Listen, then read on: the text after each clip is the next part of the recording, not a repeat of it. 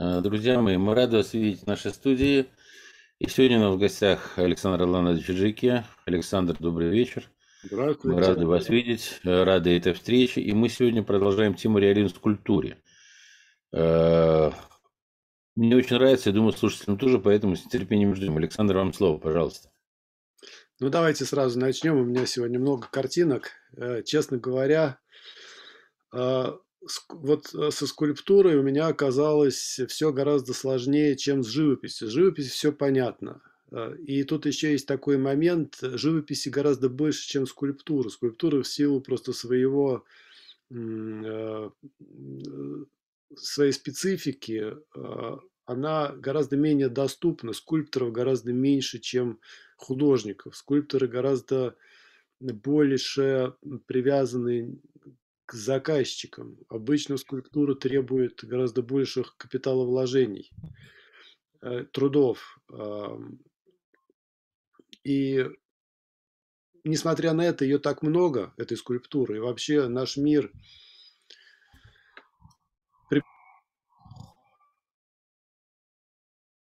количество всего, всего очень много, материала очень много, и практически невозможно не прочитать все книги, не увидеть все картины, не увидеть все скульптуры, не быть в курсе того, что происходит. Мы все равно видим только кусок действительности. Я помню, что в свое время э, мне очень понравилось сравнение у Курта Ванигута, по-моему, в «Бойне номер пять» он говорил, что такая у него аллегория, э, э, что, в принципе, Э, можно себе представить, что мы едем в товарном вагоне, в котором в дырке просверлена, в стене просверлена дырочка. Вот мы смотрим в эту дырочку, и вот то, что у нас проезжает, это и есть то, что мы видим в своей жизни.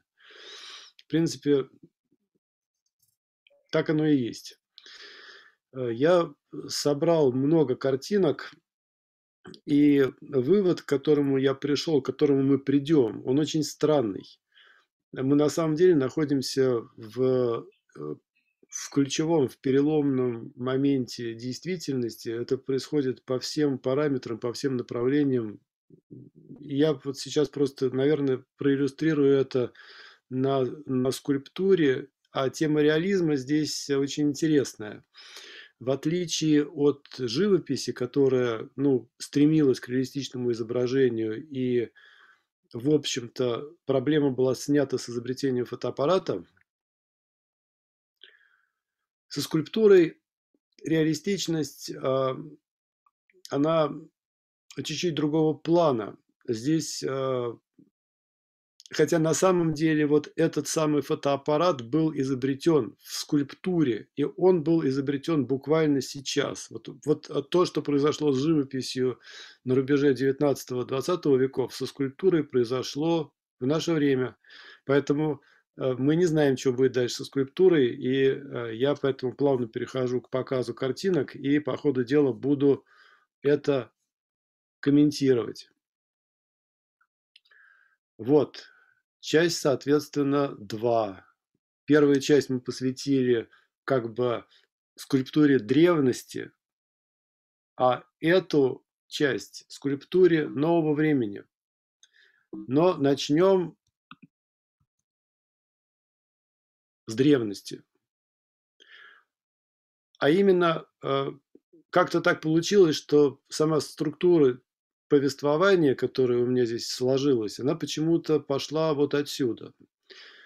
Э, когда откопали Помпеи, там есть разные предположения. Есть э, достаточно ну, стандартная, стандартная датировка, что Помпеи были засыпаны при извержении Везувия в 79 году нашей эры.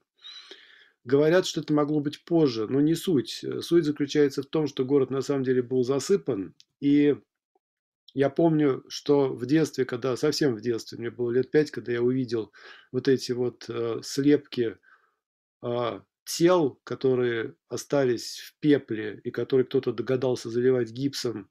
И таким образом мы э, практически смогли увидеть вот эту катастрофу, ну, в виде вот таких вот естественных скульптур. То есть внутри вот этих пустот там даже есть кости и черепа. И при этом это скульптуры полные драматизма, и, и э, они не были, они не рукотворные, они не сделаны человеком.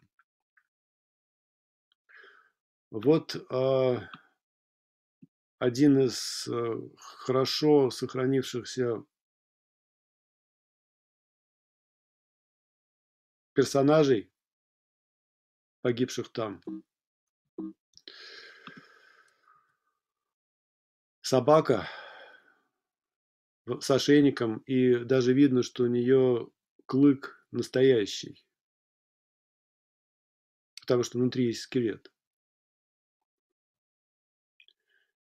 И вот такой человек, можешь себе представить, что это солдат, который вылезает из окопа, держит в руках гранату. И если бы кто-то сделал такую скульптуру, это была бы, наверное, очень сильная скульптура, а тут она получилась сама по себе. И есть вот такой вот сидящий молодой человек, это тоже нерукотворная скульптура слева, а справа Роден. Это, ну, видимо, одна из самых знаменитых скульптур э, в мире. Особенно она была почему-то популярна в начале 20 века. Мыслитель Родена, сделанный в 1882 Роден – один из первых современных скульпторов. Э, суть э, заключается его работ в том, что он в своих скульптурах не, не интересовался, собственно, человеческим телом, он интересовался ситуациями, он выражал какие-то поэтические или же исторические, или же еще какие-то мысли методом скульптуры, при помощи скульптуры, языком скульптуры. И у него есть вот такая оставшаяся в гипсе, не отлитая в бронзе скульптура, называется «Граф Уголина и его дети».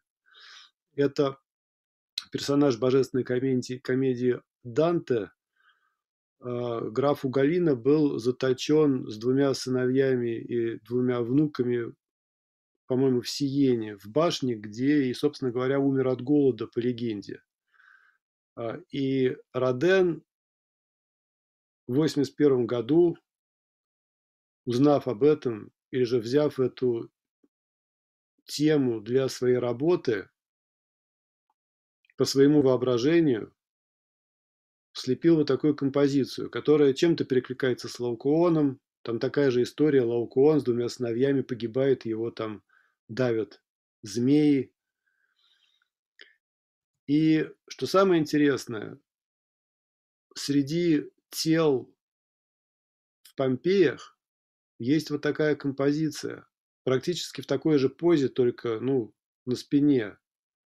Человек и два ребенка и по экспрессии, по выразительности получается, что Роден каким-то образом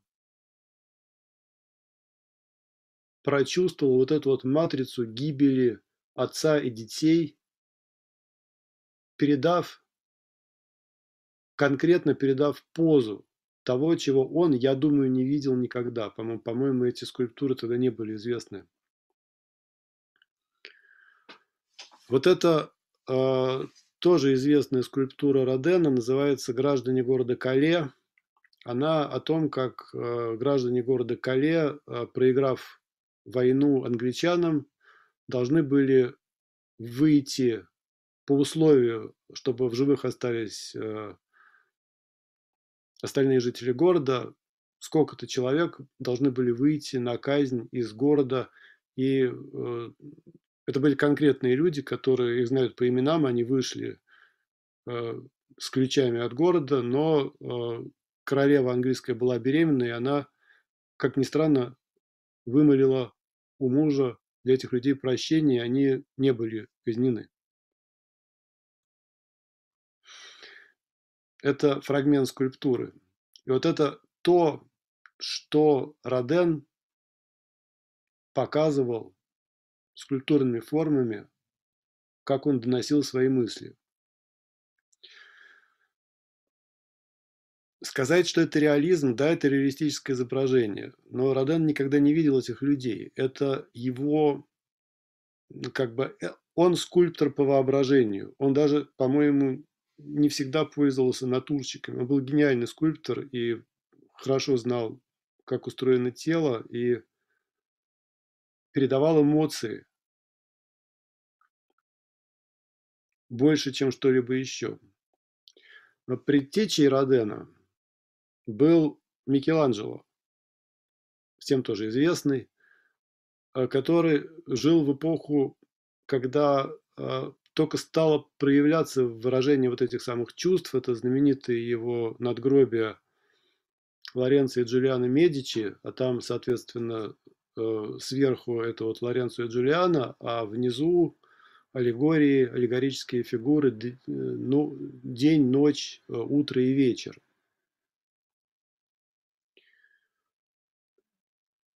то, что показывал Микеланджело, то, что он делал, то, что он видел, то, что он передавал в этих самых скульптурах, э, было очень новым в то время, потому что архитектура, которая, кстати, тоже Микеланджело был также и архитектором, это его проект, позади вот эти ниши и, э, и вот эти вот саркофаги, он сам это все проектировал.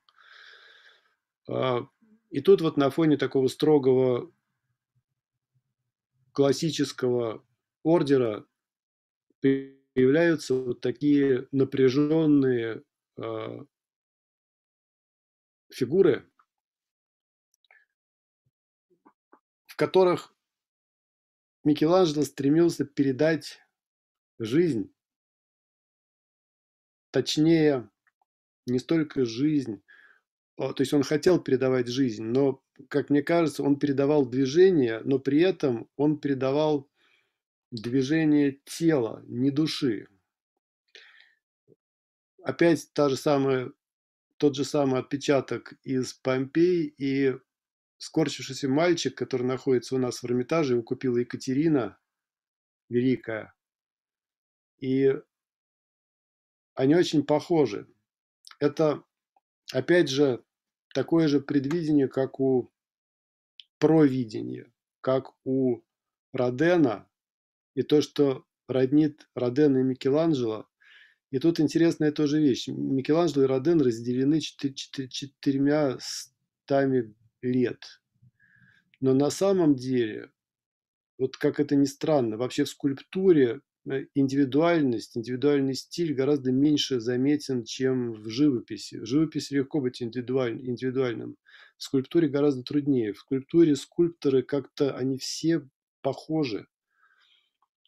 Когда Микеланджело было 25 лет, он сделал Давида. Ну, Давида все видели, он стоит в Пушкинском музее. Слепок, это, кстати, тоже интересная особенность скульптуры, что Э, копирование скульптуры, мы можем как бы ее тиражировать. Она, в принципе, даже сделанная в мраморе, может стать тиражной продукцией. Хотя, безусловно, работать в мраморе – это не работать с глиной. Там невозможно э, ничего исправить. Человек, который работает в мраморе, должен обладать удивительным само, э, самоуверенностью. Без этой самоуверенности а, буквально без покровительства свыше из мрамора сделать ничего нельзя. В 25 лет он сделал вот эту скульптуру, а в 24 года, и в 26, в 24 года он сделал пьету. Это практически барочная скульптура, хотя Микеланджело, я тут говорю как искусствовед, я все-таки был на лекциях по истории искусств. Микеланджело все-таки относится к позднему возрождению, но здесь он, собственно говоря, он а, Э, как это сказать, он тащился от своего мастерства, он передавал складки материи, значит, э, э, это единственная его скульптура, которая буквально отполирована и единственная подписана. Там на Богоматери вот этот вот такой проходит какой-то лента какая-то ее по диагонали пересекает, там написано в Ватикане соборе Святого Петра. Это феноменальная, великолепная, огромная скульптура. Но, как ни странно, это мое частное мнение. Здесь э, изображены скорее актеры, разыгрывающие сцену. То есть я не знаю, что думал Микеланджело, когда делал это. Я не знаю, он так себе это представлял. Это его, безусловно, видение э, того, той сцены, когда, значит, снят из креста Христос на коленях у Пресвятой Девы, как, как это ни странно, это каноническое изображение. Такие же точно композиции во множестве. Это очень маленькое количество таких скульптурных групп, которые находятся практически в, в огромном, ну, в очень большом количестве католических соборов средневековых. И а, эти, эти э, скульптурные композиции были сделаны за 200, за 300, за 400 лет до Микеланджело. Чаще всего они деревянные, иногда каменные. Но между ними есть очень большая разница. Вот эта разница та же самая, которая, когда мы говорили о живописи, когда живопись вдруг перестала быть э, как бы наивной, и вдруг она стала фотореалистической, эти скульптуры, они другие по характеру. Здесь э, средневековые художники гораздо, с гораздо большей э, пронзительностью передавали чувства того, что они видели. Здесь они изображали на самом деле мертвого спасителя. Я думаю, что их вера, которая вот, ну, это мое мнение, это я так вижу, но я вижу здесь веру, а, а в этой, э, в этой работе а, я вижу мастерство и отсутствие веры. Я не знаю, как это передать. Здесь существует очень серьезный э, барьер между этим искусством и тем искусством. Поэтому мне трудно сказать в таком случае, а что является реализмом. Реализмом является вера или реализмом является изображение сцены. Тимон Ременшнайдер – это э, великий немецкий скульптор, который относится к средневековой скульптуре, хотя жил в одно и то же время с Микеланджело. В то же самое время э, в католической Германии немецкий скульптор еще был в парадигме в то же самое время в республиканской католической Италии происходил уже совершенно другой мыслительный процесс у скульпторов. Ну, вообще немецкое искусство удивительно по своей как бы конкретности. Э, это известная история, когда Магдалина э, была ногой, и чтобы, чтобы ее не видели люди, у нее как бы отросли волосы. Но Ремншнайдер с таким четким немецким пониманием понял, что волос не хватит, значит, на всю Магдалину, и он просто покрыл ее овечьей шерстью. И тут э, она вся покрыта такими вот завитушками. Это все вырезано из дерева. Это абсолютно э, как бы удивительная скульптурная группа. Она абсолютно готическая и э, она очень сильно отличается от того, что в то же самое время происходило в Италии, потому что в то же самое время Микеланджело делал свою пьету для Папы Римского. И портретное сходство и жизненность портретов Ремншнайдера, она удивительна. Это все еще живой человек, который смотрит на нас. Это все еще э, наивное отношение либо непосредственно, это не наивно, он великий мастер, он был большой скульптор, он еще параллельно при этом был чуть ли не бургомистром города, эм,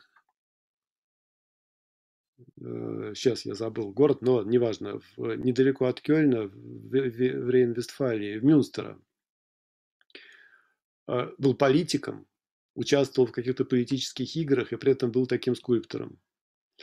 Параллельно с ним, даже раньше него, Андреа Верокио, Италия, 476 э, год, но они практически современники. Это конец готического мировоззрения в Италии.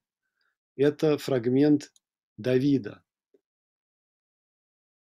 Здесь Давид мальчик, Микеланджело сделал Давида э, взрослым мужчиной. Вот это портрет Андреа Верокио, 475 год. У него удивительные женские портреты. которые очень вдохновляли скульпторов в конце 20 века, и все, особенно у нас в позднем Советском Союзе, все старались э, изобразить что-то похожее, и ни у кого не получалось. Не то, что не хватало мастерства, но не хватало вот именно того отношения к предмету. Э, здесь на самом деле он передавал душу тех людей, которых он делал, веря в это. Вот сейчас мы придем к очень интересному моменту. Это надгробие Екатерины Медичи, это чуть-чуть попозже. Микеланджело уже умер, но только что, 570 год. Екатерина Медичи, Генрих II. Это надгробие, э, значит, которое сейчас существует. Тут они лежат со своим мужем, э, такие красивые и спят. Но за несколько лет до этого Екатерина Медичи заказала себе другое надгробие, которое тоже существует, находится в Лувре. Его сделал Джероломо де Ларобия. Это 1566 год. Это абсолютно э,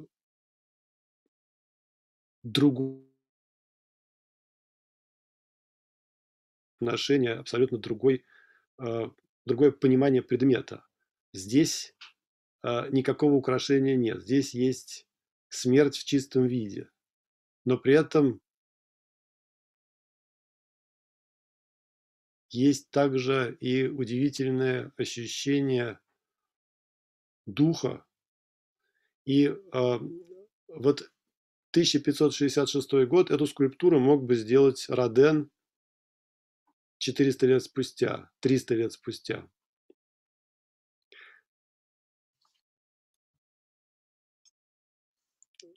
А через 200 лет, это уже позднее барокко, Франческо, Франческо Квирола, или Квирола, не знаю, как правильно, называется «Разочарование».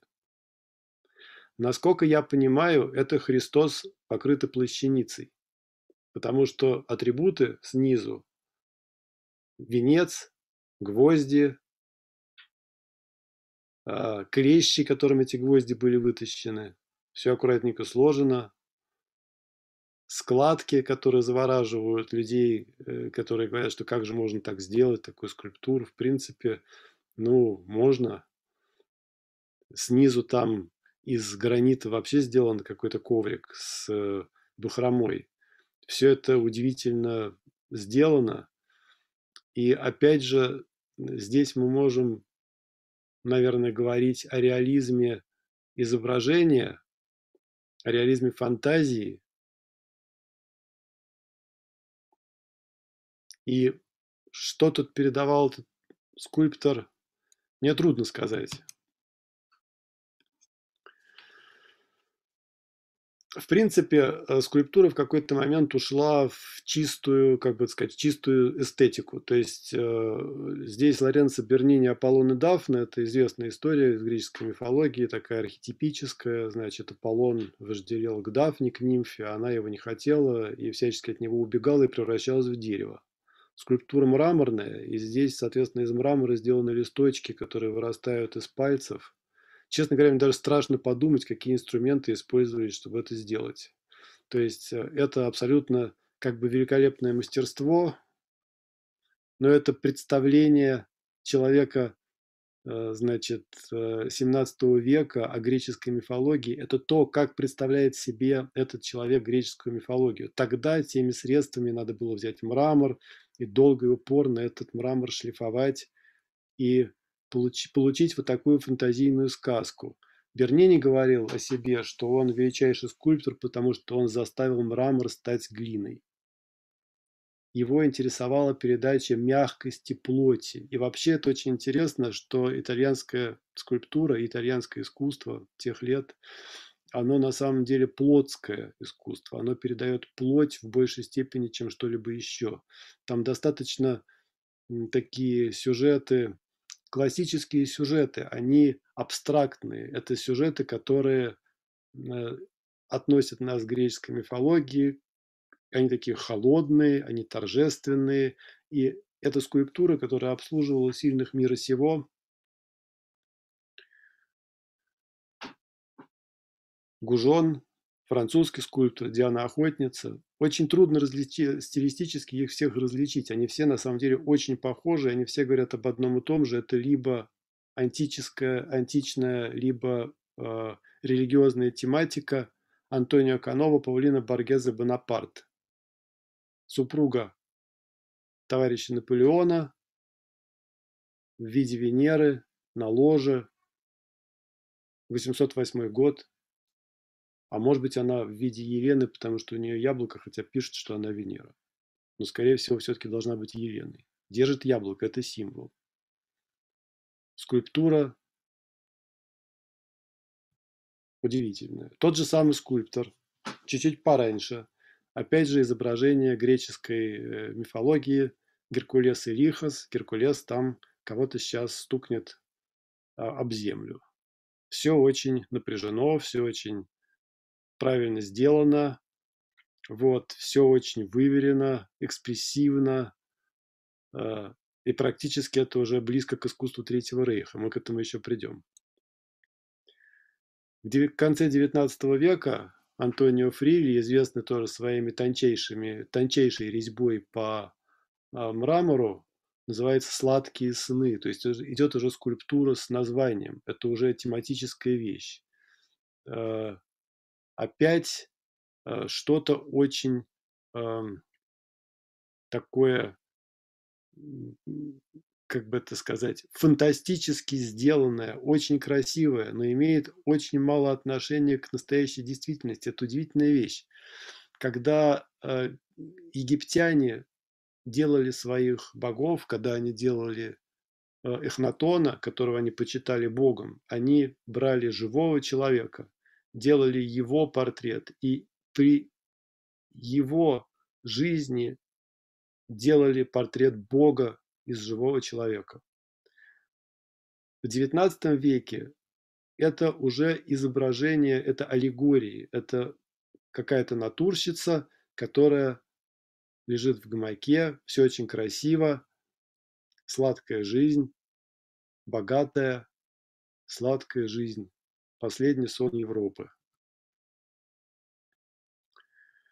Вот э, любимый скульптор Гитлера Арно Брекер, который определенно имел в виду Давида, когда делал свою вот эту вот надрывную э, пропагандистскую скульптуру справа, называется «Товарищество». Там один какой-то герой держит на руках другого раненого, то ли мертвого героя, и что-то там такое кричит. Но надо сказать, что Микеланджело, когда делал своего Давида, тоже была пропагандистская скульптура, которая говорила об э,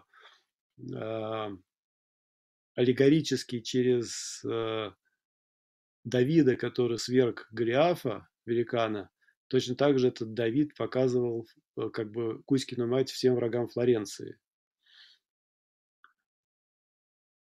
И еще один раз я вытащил этого мальчика из Помпей, и еще одна скульптура Брекера, которая, видимо, уже была сделана во время войны, и называется «Раненый воин». Но надо понимать, что этот раненый воин, видимо, был ранен на Восточном фронте. И Такая вот интересная вещь.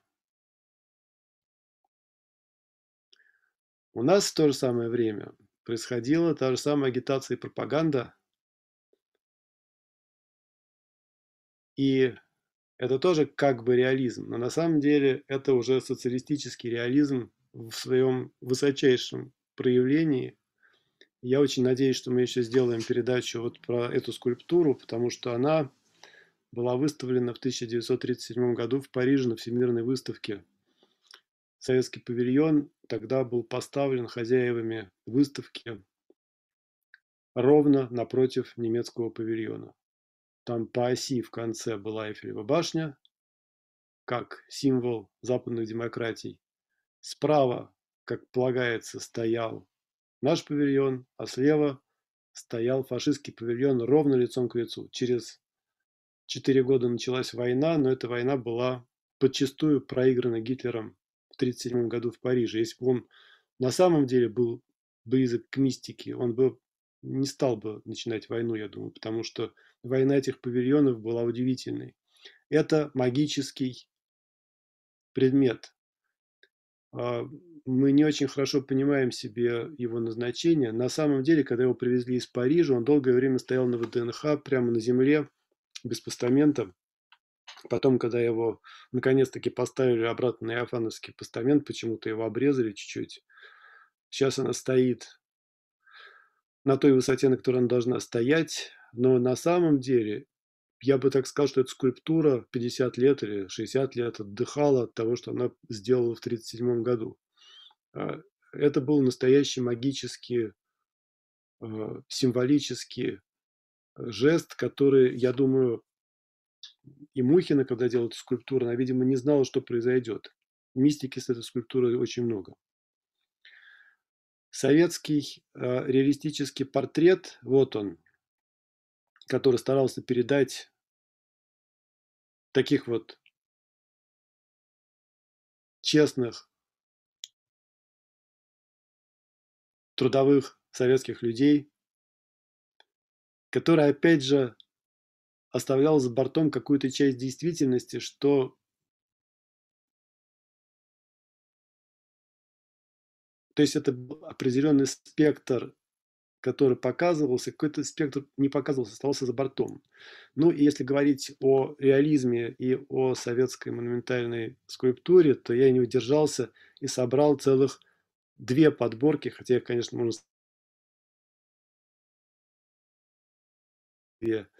с товарищем Владимиром Ильичем Лениным и, тем, как его изображали разные скульпторы в Советском Союзе в разное время. А, то есть э, это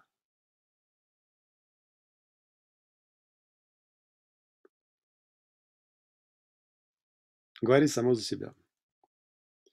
Удивительным, самым удивительным является то, что вот этот посмертная маска Ленина, сделанная скульптором Сергеем Меркуровым, который был, на самом деле, он был настоящим скульптором, и он делал посмертные маски как произведение искусства. Как самое настоящее произведение искусства, здесь присутствует, безусловно, э, его э, искусство в качестве того, что кроме вот этого слепка существует на э, этом изображении, на скульптуре. Но можно ли назвать скульптурой слепок или нельзя? Это я задаю себе вопрос. Можно ли назвать посмертную маску Маяковского, того же самого Меркурова, их разделяет всего-навсего 6 лет, скульптурой или нельзя? Является ли это реализмом? Является ли это фотореализмом?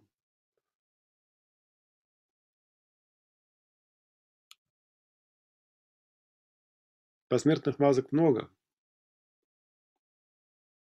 Тут есть и Наполеон, и Данте, и Линкольн, и еще кто-то я забыл. Скульптура это или нет? Где проходит грань между фотографией и искусством? Где проходит грань между слепком и скульптором? И работой скульптора? И вот тут начинается современное искусство, то, что называется уже не искусством, а словом modern art. Это первая работа всем известной мадам Тюссо. Она принесла голову отрубленную Марии Антуанетты, сделала с нее слипок, с слепок, но она не просто сделала посмертно слепок, она взяла ее собственные волосы, приделала к э, слепку и еще подкрасила так, как это выглядело в момент свершения казни.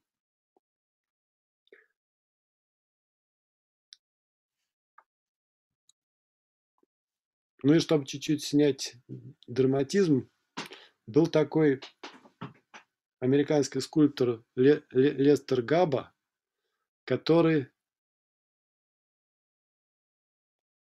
пришел уже к совершеннейшему такому перформанс-арту, он сделал себе девушку Синтию, манекен.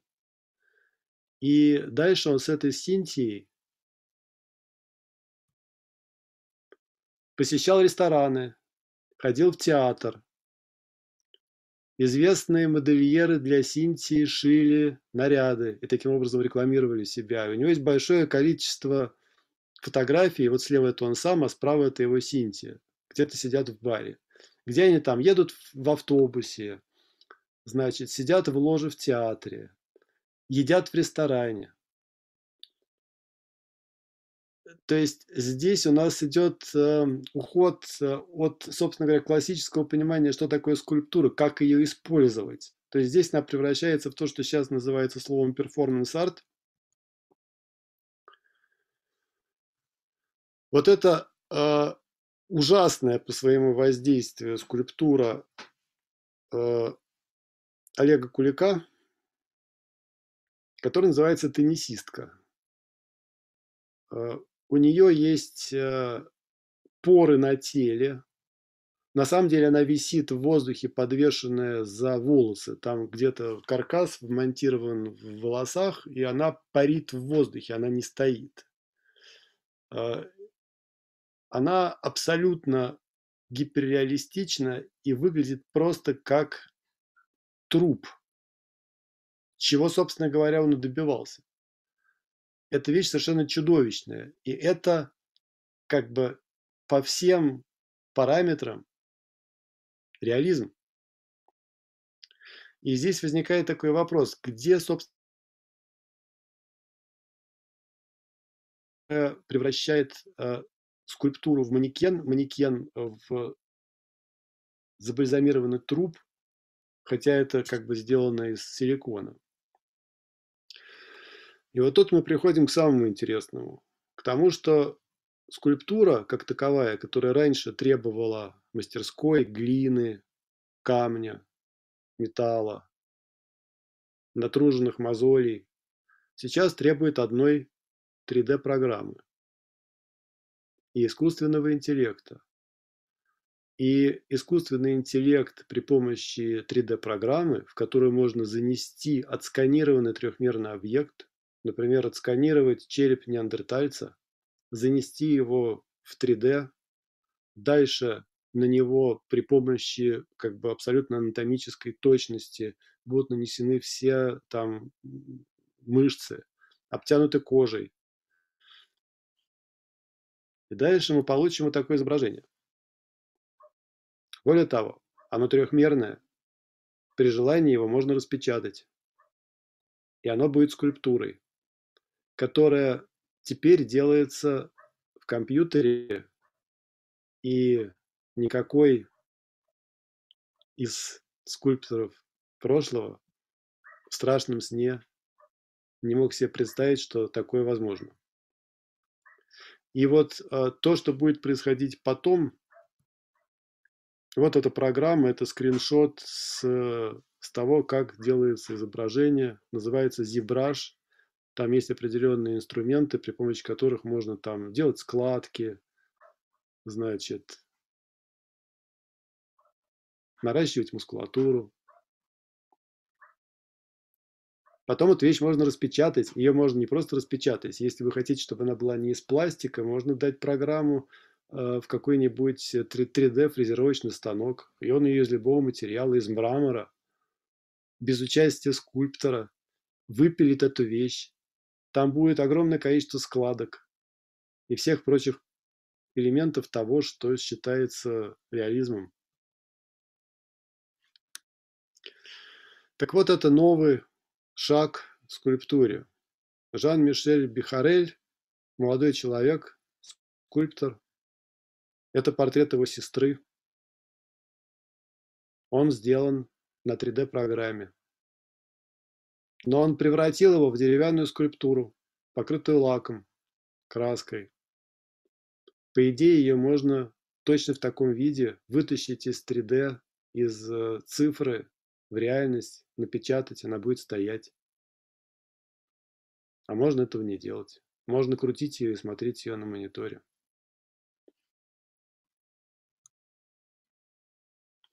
Но здесь, я должен сказать, этот молодой человек все-таки занимается искусством.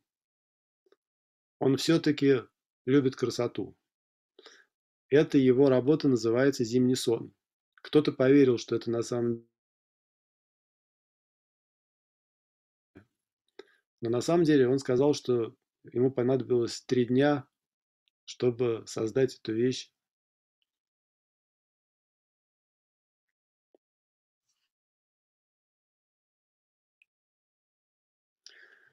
Но это не значит, что сейчас вся скульптура находится, уйдет навсегда, уйдет навсегда в цифру.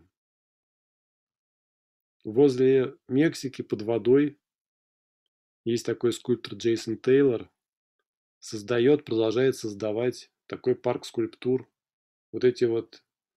А там огромное количество фигур, там больше 400, по-моему, уже, которые он ставит на глубине 6-7 метров.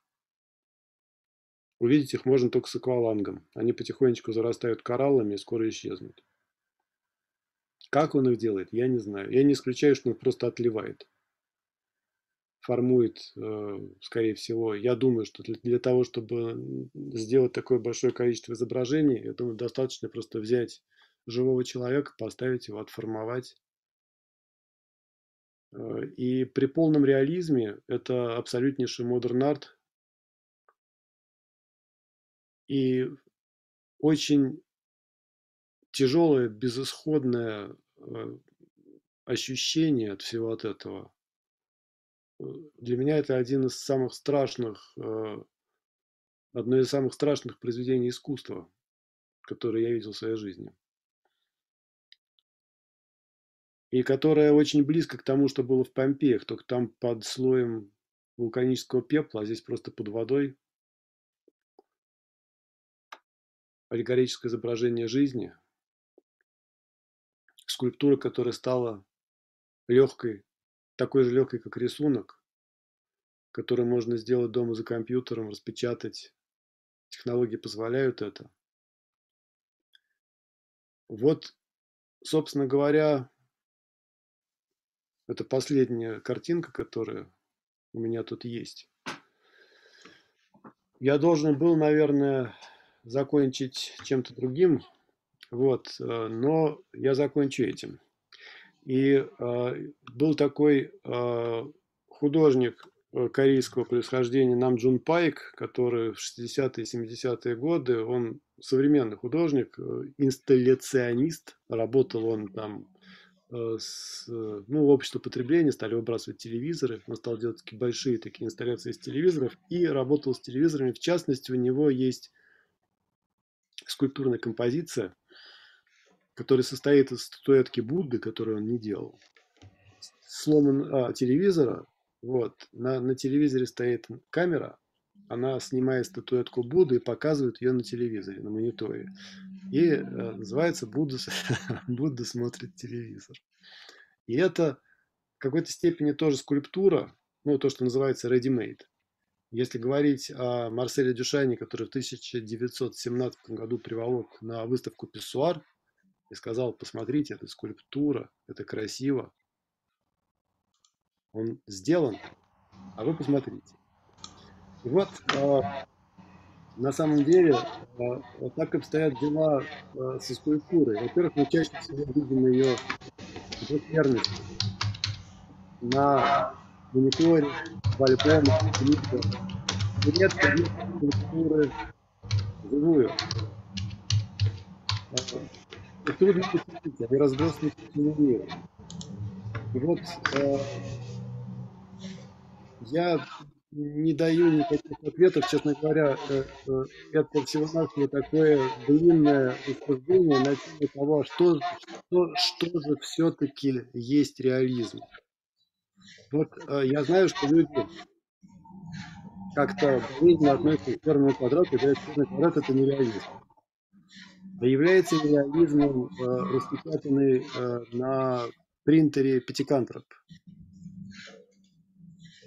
Это вопрос?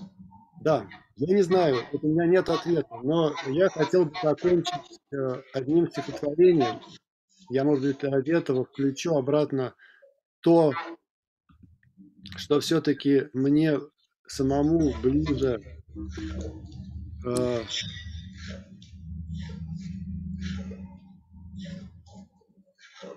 То, что... Так, мне не получилось это сделать. Э, я сейчас попробую еще раз. Если не получится, я просто прочитаю стихотворение, тогда оно будет по воображению. Мы сейчас быстренько-быстренько пролистаемся назад. Я просто покажу то, что мне кажется самым лично мне больше нравится скульптуре. В этом больше человечности, человеческого подхода. Гийом Аполлинер, такой был поэт, написал стихотворение под названием «Кёльнская дева с цветком фасоли в руке» в переводе Михаила Павловича Кудинова. Постараюсь не забыть. В руке ее цветок, она светловолоса, и также белокур Иисус, ее дитя. Глаза ее чисты, как утренние росы, большие, синие, они глядят, грустя. На створках триптиха застыли две святые, задумавшись о днях своих великих мук. Ангелочков хор, мелодии простые выводят в облаках, пугливо вбившись в круг. Цветок близ Рейна рос. А, цветок фасоли рос близ Рейна в доме темном. Жила она, молясь и летом, и зимой портрету своему мастером Гийомом был создан знак любви, небесной и земной. И я думаю, что вот отсутствие этого самого чувства любви, небесной и земной, и присутствие в скульптуре большого количества всяких других качеств, пропаганды, мастерства, величия и прочие идеологии – очень сильно уводит культуру от э, жизненности, от э, ощущения прекрасности этой жизни.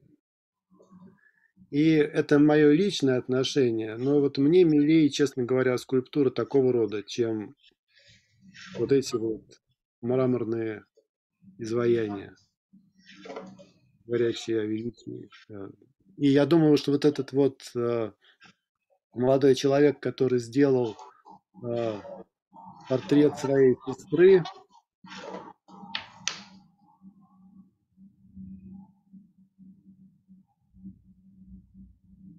он руководствовался тем же самым чувством. Здесь есть любовь. И мне кажется, что любовь, она важнее, чем реализм. Вот на этой высокой ноте я, видимо, завершу свой рассказ. Тут как раз эта высокая нота э, по поводу любви.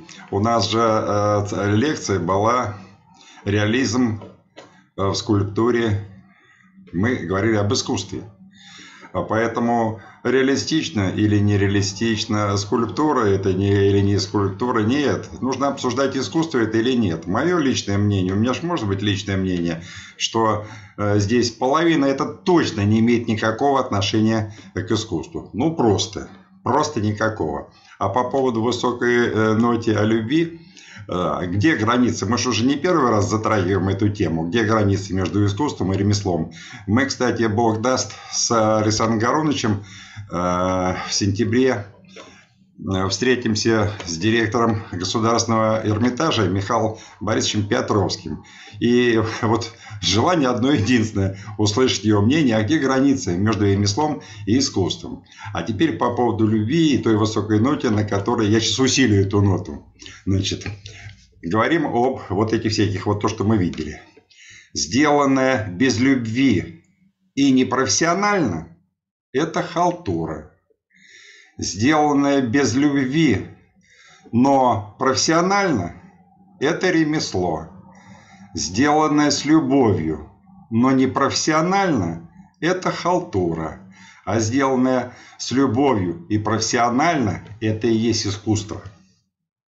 Нет, с любовью не может быть халтура. Это наивное искусство. Это не халтура. Ты невнимательно это послушал. Я повторять не буду, в записи пос посмотришь. Когда там халтура, там нету ни любви, ни профессионализма.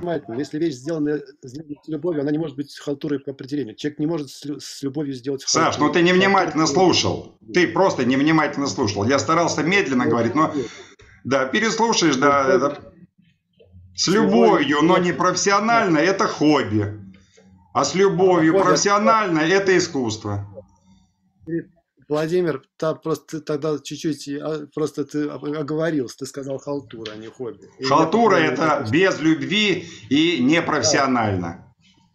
Правильно. Это Но халтура. Не только, не только хобби, есть такая вещь, как а, ну, а, есть замечательный... Мы сейчас опускаем, мы сейчас это ноту опускаем, мы же тут любовь, все, тут искусство, любовь. Давай не опускаться там, в диспуте и тому подобное. Александр Горович, у нас время осталось только поблагодарить нашего любимого Александру Джики, горячо любимого, мы всегда рады его видеть. Благодари. Александр, ну на самом деле я всегда вот большим удовольствием слушаю, честно скажу, да пересматриваю.